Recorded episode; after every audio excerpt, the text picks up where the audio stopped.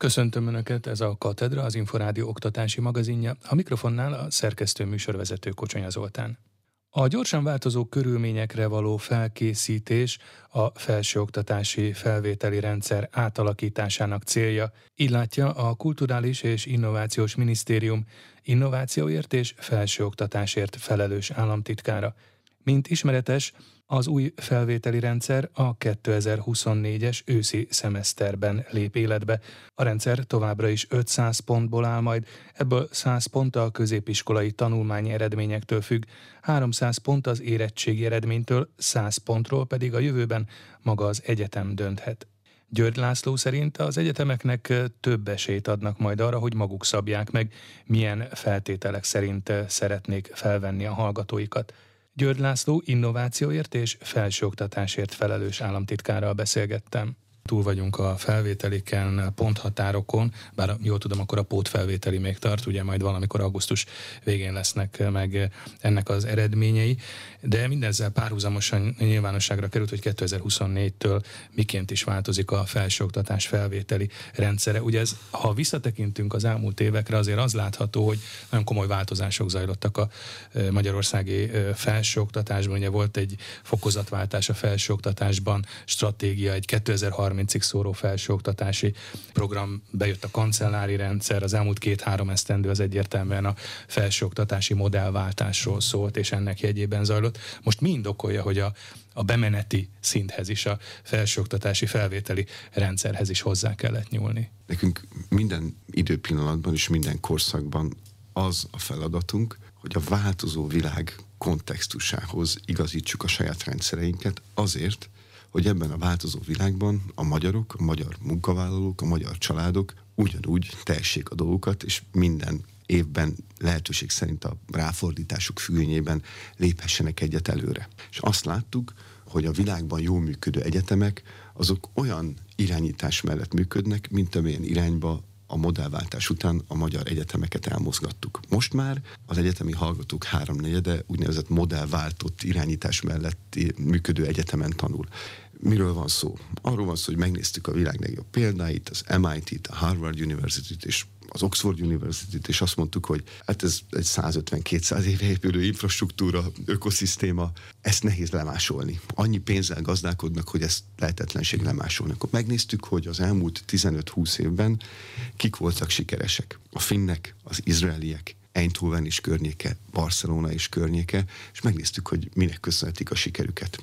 És arra jöttünk rá, hogy ők is olyan irányba mozdították el az egyetemeik irányítását, hogy olyan emberekre bízzák az egyetemeiket, akik ezer szállal kötődnek az egyetemekhez, vagy azért, mert ott nőttek fel abban a régióban, vagy azon az egyetemen tanultak, vagy mind a kettő, vagy olyan gazdasági szereplők, akik számára fontos annak az egyetemnek a kibocsátása, nem mindegy, hogy onnan milyen hallgatók jönnek ki, számukra nem mindegy, hogy onnan milyen hallgatók jönnek ki, és olyanokra bíztuk, akik őket tudják segíteni azért, mert ismerik az egyetemi világot. Mert azt látjuk, hogy ezek a nemzetközi példák működnek. Onnantól kezdve viszont, hogy nagyobb szabadságot adtunk ezeknek a szereplőknek az alapítványi struktúrával, a vagyonkezelő alapítványok, közfeladatot ellátó vagyonkezelő alapítványok, közérdekű vagyonkezelő alapítványok működtetésével meg kell változtatnunk, meg kellett változtatnunk az egyetemi felvételi szabályait is.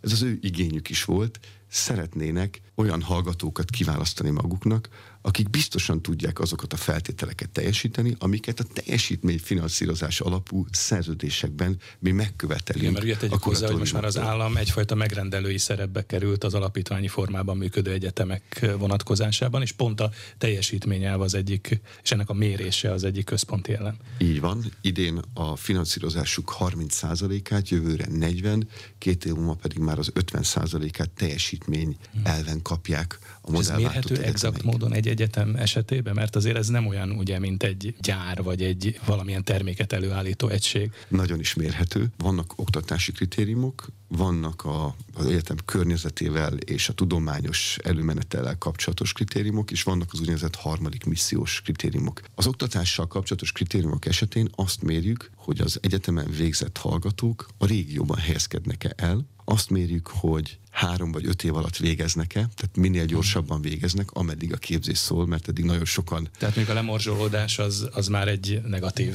ö, elem. De az egy harmadik szempont. Az már a következő tehát szempont. az is szempont, hogy egy három éves képzést három év alatt, és ne négy-öt-hat év alatt végezzenek el a hallgatók, és a lemorzsolódást is mérjük. Tehát azt szeretnénk, hogy akik, akiket az egyetemek fölvesznek, azokat a képzési idő alatt meg is tanítják, és gondoskodnak arról is, hogy ezek a hallgatók a régióban helyezkedjenek el. Ez az egyik, amit mérünk. A másik, amit mérünk, hogy az egyetemek tudományos teljesítménye fejlődik-e. Nyilván megkülönböztetjük az egyetemeket az alapján, hogy például a top 5%-ba tartoznak-e a világon, kevesen tudják, mert ritkán nézünk rá ebből a szemszögből az egyetemeinkre, de Magyarországon az egyetemi hallgatók kétharmada a világ top 5%-ába tartozó egyetemeken tanul.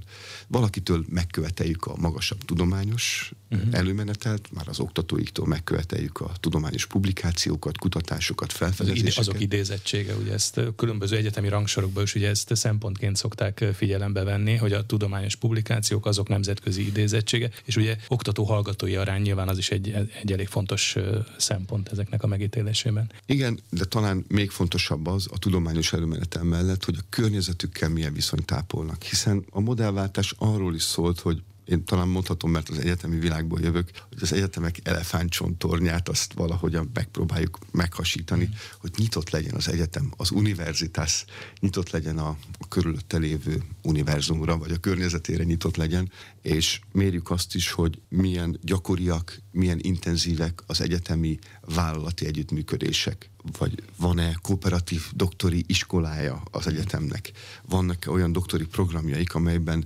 vállalatoknál dolgozó munkavállalóknak biztosítanak lehetőséget a doktori fokozat megszerzésére. És a harmadik misszió pedig azt mérjük, hogy mennyiben járulnak hozzá a társadalmi mobilitáshoz. Például vannak-e olyan hallgatóik, akiknek a szülei még nem rendelkeztek felsőfokú végzettséggel, azt értékeljük, azt extrán értékeljük. Például a Neumann János Egyetem ebben, ebben a kérdésben nagyon jól teljesít. De ideértjük a, az egyetemnek a sport teljesítményét és, és minden olyan társadalmi teljesítményt, amit ő extrán vállal, amellett, hogy egyetemistákat, egyetemmel rendelkező, vagy egyetemi végzettséggel rendelkező jó diplomásokat Jó részt is leginkább a modellváltott egyetemekről beszéltünk. Ugye, ha jól emlékszem, ön is említette, hogy most már kétharmada az egyetemi hallgatóknak ilyen alapítványi formában működő egyetemre jár és folytatja a tanulmányait. Ha jól tudom, akkor most 21 egyetem van, ami, ami ebben az alapítványi igen, formában működik. az egyháziakat is leveszük, akkor, akkor négy Igen. igen. De, ha, de ha, ha megnézzük, akkor a, a minőség, vagy az a minőségi ugrást, amit, amit szeretnénk elérni a, az egyetemi modellváltással is, az egyértelműen az a garanciája, hogy ez az alapítványi forma, ez, ez nagyobb lehetőséget kínál erre, mert azért ott vannak nagy múltú egyetemek, például az ELTE, a Műszaki Egyetem, amelyek maradtak állami fenntartásban és állami finanszírozás mellett, de hát ezek is azért rangos egyetemek, de azért érdemes ilyesfajta különbséget tenni? Biztos, hogy azt várjuk a modellváltott egyetemektől, hogy jobban kiszolgálják a környezetüket, és azt is várjuk, hogy létrejön egy egészséges verseny a modellváltott és a nem modellváltott egyetemek között, és az sem biztos, hogy a modellváltás folyamata az Magyarországon De ugyanúgy a lehetőségeket megkapják az állami fenntartásban, vagy állami finanszírozás mellett működő egyetemek is. Kapnak ők is lehetőségeket, meg lehetőséget arra, hogy kezdeményezzék a modellváltást. Az elképzelhető egyébként, hogy ez még folytatódik majd? Ugye a, a Műszaki Egyetem vonatkozásában néhány hónappal ezelőtt szó volt arról, hogy esetleg ott is gondolkoznak azon, hogy, hogy megvalósítják ezt a modellváltást, de aztán erről újabb hírek nem érkeztek. Ez az egyetemeken múlik, tehát az egyetemek szenátusának igen, kell igen. kezdeményezni azt, hogy, hogy milyen formában szeretnének a jövőben működni. Valóban a Műszaki Egyetem kezdeményezéséről lehet tudni, és a Képzőművészeti Egyeteméről is. Uh-huh meglátjuk majd, hogy Igen. hogyan halad tovább. Említette a, most a felsőoktatási vagy a felvételi rendszer tervezett átalakításával kapcsolatosan, hogy ugye több jogosítványt kapnak az egyetemek. Ha ezt megnézzük, akkor ez ugye úgy néz ki, hogy a 500 pontos rendszer van most a felvételinél, ez meg is marad a tervek szerint, de egy 100 pontos vetületben kapnak az egyetemek, hát úgymond nagyobb mozgásteret. Ez mit jelent, hogy, hogy ott például a többletpontokból ugye elég sok területről lehet többletpontokat szerezni a mostani felvételi eljárásban, tehát ezek is beleszámítanak abba, hogy mondjuk mit vesz figyelembe ebbe a 100 pontos mozgástérben az adott egyetem, vagy itt mi, mi a lehetőségük? Teljesen az egyetemekre bízzuk, hogy azon 100 pont keretében ők mire adnak többletpontot. 100 pont jár a tanulmányokért, a középiskolai tanulmányi átlagért, 300 pont jár az érettségért, és 100 pontot az egyetemek saját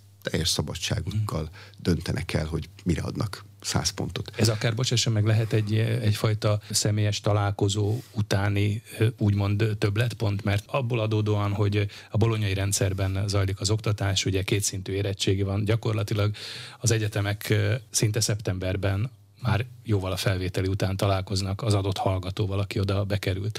És nagyon sok helyütt, például az orvosképzésben, a pedagógus képzésben, vagy a pszichológus képzésben nagyon sokan szakemberek hiányolták azt, hogy tulajdonképpen nincs egy ilyen személyes konzultációra, vagy egy személyes találkozásra, akár többletpontok beszámítására is e tekintetben lehetőség.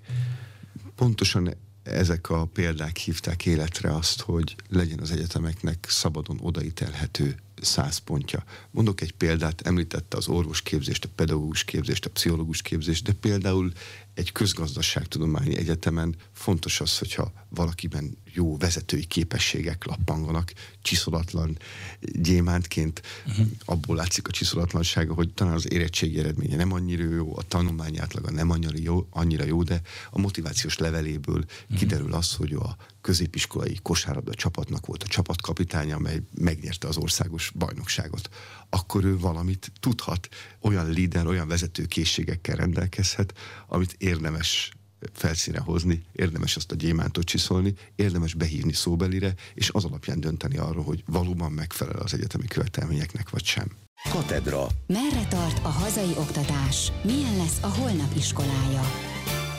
Ezen a héten tartja a Rákóczi Szövetség sátoralja új helyen az Összmagyar Egyetemista tábort, amelyre több országból mintegy 300 magyar egyetemista érkezik. Farkas Dávid kérdezte Csáki Csongort, a Rákóczi Szövetség elnökét. A Rákóczi Szövetség június eleje óta folyamatosan táborokat szervez, és ha minden úgy alakul, ahogy mi ezt elterveztük, akkor augusztus végéig mintegy 6000 kisebb és nagyobb diákot tudunk vendégül látni.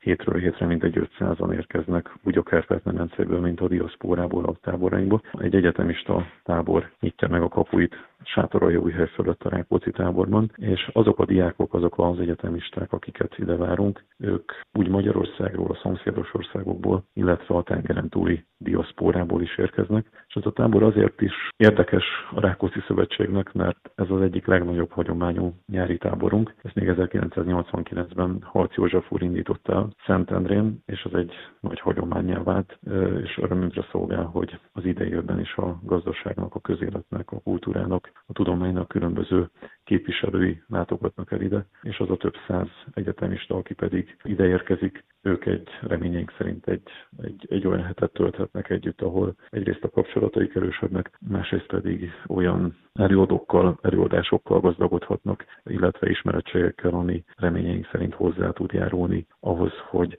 akár a későbbi karrierüket is segítse másrészt pedig meg vagyunk arról győződve, hogy azok a kapcsolatok, azok az ismerettségek, amelyek az itteni találkozások révén létrejönnek, azok hosszú távon segíteni tudják úgy az emberi vonatkozásaikat is a diákoknak, mint adott esetben az egyéb szakmai, vagy tudományos, vagy akár gazdasági későbbi életüket is. Kik lesznek a fő előadói ennek a néhány napnak, illetve milyen egyéb programok várnak még az egyetemistákra? Ugye az előadóink között nagyon sok féle személyiség szerepel. Látogat a táborba Német Zsolt az Országgyűlés Külügyi Bizottságának elnöke, az MDM egyik irányvállalatának a vezérigazgatója, Frics László, Kavecsászki Ádám, Szász Jenő, Fülöp Attila, belügyminisztérium államtitkára, Kollár Lajos, a professzorok Bottyányi körének elnöke, az OTP bank elnöki főtanácsadója, Benedek Fülöp, Nógrádi György, és hát nagyon sokféle előadó látogat el, de ami még ezen túl is fogadja a diákokat, az mindaz, amit az Emplén nyújtani tud. Mi azt szoktuk mondani minden minden egyes héten a táborozó diákjainknak, hogy Sátoraljaújhely és az a régió, ahol a Rákóczi tábor található,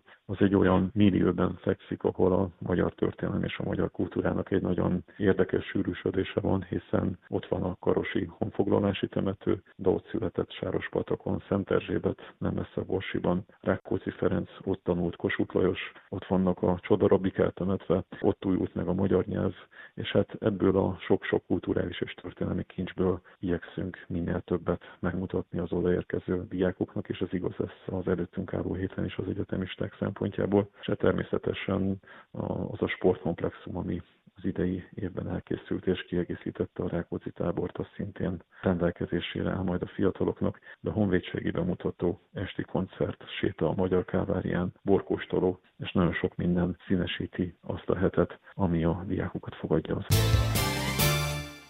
Bár lassan végéhez közeledik a nyári táboroztatási szezon, az idei mérlegből az derül ki, hogy egyre népszerűbbek voltak a nyári táborok, de egyre több volt a panasz is. A Fogyasztóvédelmi Egyesületek Országos Szövetségének ügyvezető elnöke továbbra is azt tartja fontosnak, hogy mindenki körültekintően tájékozódjon a nyári táborokról. Nagy Béla Ádám kérdezte Baranovszki Györgyöt. És ugye ezek a táborok, amikről beszélünk, és amire érkeztek hozzánk is a FEOSZ-hoz a panaszoknak a száma, azért a növekvő szám, Covid előtti időszakról beszélünk, már akkor is eh, igen jelentős volt a táborokra vonatkozó panaszoknak a száma, és akkor meg is kerestük a fogyasztóvédelmi felelős akkori minisztériumot, hogy jogszabályalkotásra van szükség. Ez kb. egy olyan négy éve, négy-öt éve volt, és azt választ kaptuk, hogy nincs erre szükség. Azért eh, van nagyon sok tábor, mert szerencsére ugye a Covid ezt lehetővé teszi, minden bizonyal a, a gyerekek szeretnek elmenni táborba. Van egy másik kényszerhelyzet is, mégpedig az, hogy hát hova menjenek a gyerekek, amikor ott a nyári szünet, és ebből következik az, hogy minél több tábor van, annál több lehetőség van arra, hogy hibázzanak a vállalkozások is. A gondot van, amikor ez a hibázás uh, szándékos, na akkor uh, kellene és kell is a, a vészhanangot megcsöngetni, és ezért is kezdeményezünk, hívjuk fel a rádióhallgatókon keresztül mindenkinek a figyelmét, hogy nagyon-nagyon figyeljenek arra, amikor tábort választanak, és ez még, még akkor is igaz, hogyha nyár már lassan vége van, de jövőre is lesz nyári szünet, lesz téli szünet is, tehát átgondoltan kell tábort választani. Melyek a legfőbb hiányosságok?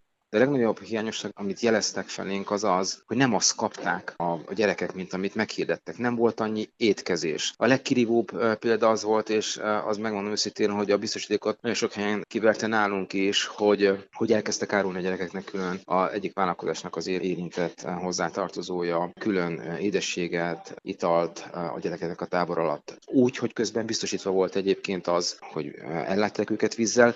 Zárójelben jegyzem, ez önmagában ez nem lehet, nem biztos, hogy probléma, hogyha valaki árusít édességet, vagy bármilyen más élelmiszert, hogyha van engedélye erre például. A panaszoknak a másik része egyébként, hogy nem azt a minőségű szolgáltatást kapják, amit ők elvártak, amit a szórólap tartalmazott, kimaradnak programok, és lehetne ezt tovább. És hát a fogyasztóvédelmek egyik legfontosabb eleme az, hogy kapjunk nyugtát számlát. És ha nem kapnak tehát számlát a fogyasztó, a család, az apa, az anya, amikor befiszik a táborra az összeget, akkor utána, ha hibás teljesítés van, mert itt hibás teljesítésre beszélünk, akkor akkor bizonyítás nagyon nehéz. Az elmúlt másfél évben öt esetben fordult elő, hogy túlkapáson értek iskolaőrt, és szintén öt esetben iskolaőrt ért inzultus vagy támadás. Jelenleg kilenc betöltetlen iskolaőri pozíció van, az intézmények száma maximum 500 lehet. A további bővítéshez pedig kormányzati döntésre van szükség. Tatár téma összefoglalója következik. Nem iskolarendőrökről, hanem iskola őrökről beszélünk, akik nem a hivatásos állomány tagjai, emelte ki az ORFK iskola partnerségi osztályvezetője Gubinyi Attila. A rendőr alezredes szerint az iskolaőrök jól beilleszkedtek az intézmények rendjébe, kiváló az együttműködés a pedagógusokkal, és a diákok szülők részéről is pozitívak a visszajelzések. Jelen pillanatban 491 intézmény csatlakozott az iskolaőri programhoz. Budapesten 34 ilyen intézmény található, Pest megyében pedig 35 intézmény csatlakozott a programhoz. Az első iskolaőrök 2020. decemberében álltak munkába, azóta összesen 486 esetben kellett intézkedniük. Általában felszólítás és igazoltatás, feltartóztatás az, ami elégséges. Több esetben egészségügyi segítségnyújtást is adnak az iskolaőrök, illetve sajnos bűncselekmények és szabálysértések elkövetésénél is intézkedéseket kell tenniük. Ezek főleg garázdaságban merülnek ki, illetve vagyon elleni bűncselekmények. Szabálysértéseknél szintén ugyanezeket a kategóriákat tudnám megállapítani. Eddig öt iskolaőrtől kellett megválni, akik általában túllépték a hatáskörüket. Egyéb velük kapcsolatos panasz azonban nem érkezett az ORFK-hoz. Guminyi Attila felhívta a figyelmet ugyanakkor arra, hogy az iskolaőr a tanárhoz hasonlóan közfeladatot ellátó személynek minősül. Tehát az őket ért atrocitás erőszak az súlyosabbaknak minősül, mint egy általános bűncselekmény szabálysértésről beszélünk. Ilyen eset öt darab is volt már 2020. szeptember 1 óta, és jogerősítélet is született már, ahol egy hölgyet egy év, tíz hónap, két és fél évre felfüggesztett börtönre ítélt a Balasagyarmati járásbíróság. Az iskolaűrök egyébként szolgálatba lépésük előtt három hetes alapképzést kapnak, később pedig többek között kommunikációs vagy intézkedés taktikai képzéseken is részt vesznek. Katedra. A Tudás magazinja oktatásról, képzésről, nevelésről.